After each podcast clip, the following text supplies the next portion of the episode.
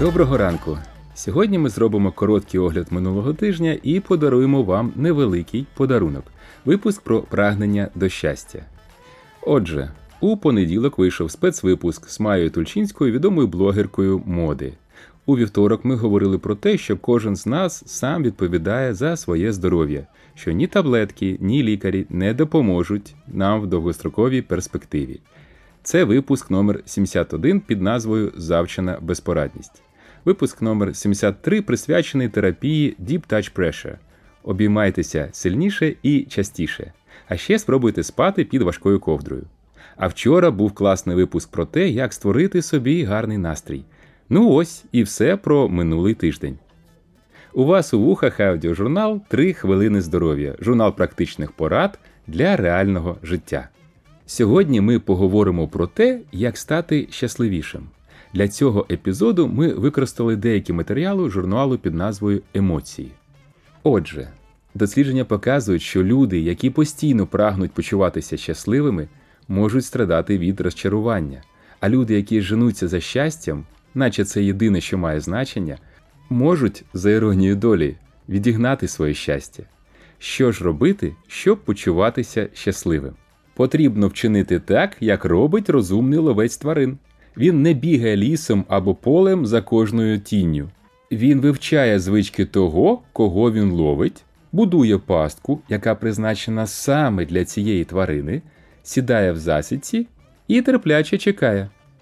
Для того, щоб отримати більше щастя, нам не потрібно за ним ганятися, а потрібно організувати своє повсякденне життя таким чином, щоб у ньому були ситуації, які природним чином викликають позитивні емоції.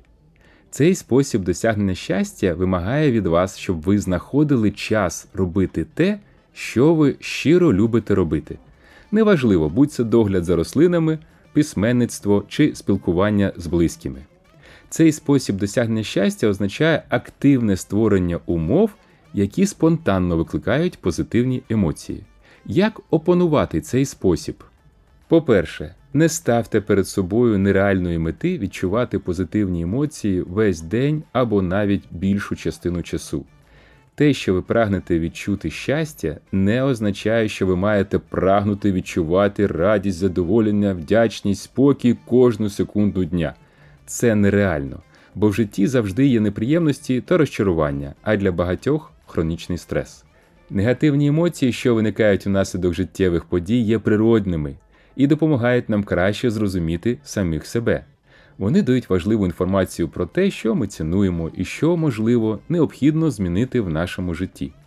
Наприклад, почуття занепокоєння з приводу свого фізичного здоров'я може насправді спонукати вас поліпшити свої харчові звички. По-друге, подумайте про діяльність, яка приносить вам радість або задоволення. Цей уявний експеримент має бути дуже персоналізованим. Для декого заняття, що викликають почуття щастя, це приготування вишуканих страв і відвідування публічних лекцій. Для інших заняттям є перегляд баскетболу та відвідування дитячих футбольних тренувань. Якщо вам важко вигадати ідеї, ось два види діяльності, які викликають позитивні емоції в більшості людей: це спілкування з коханою людиною та заняття чимось фізично активним. І нарешті, щойно ви подумали про кілька заходів, заплануйте їх на майбутній тиждень. Якщо вам подобається бігати, призначте конкретний час для пробіжки з другом, щоб у вас було більше шансів довести справу до кінця. Щоб переконатися, що ви дійсно їх виконуєте, подумайте про те, щоб перетворити цю діяльність на соціальний обов'язок. Неодноразово включайте ці заняття у своє повсякденне життя. Вони не повинні займати великі блоки вашого часу.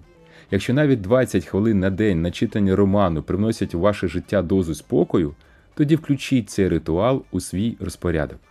Прагнути щастя нелегко. Якщо ви намагаєтесь робити це з нереалістичним очікуванням і приділяєте процесу занадто багато уваги, то ви можете нічого не отримати.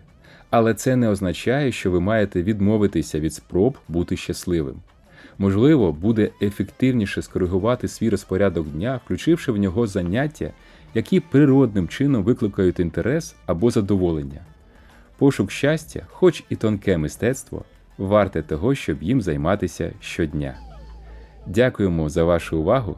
Почуємося у понеділок.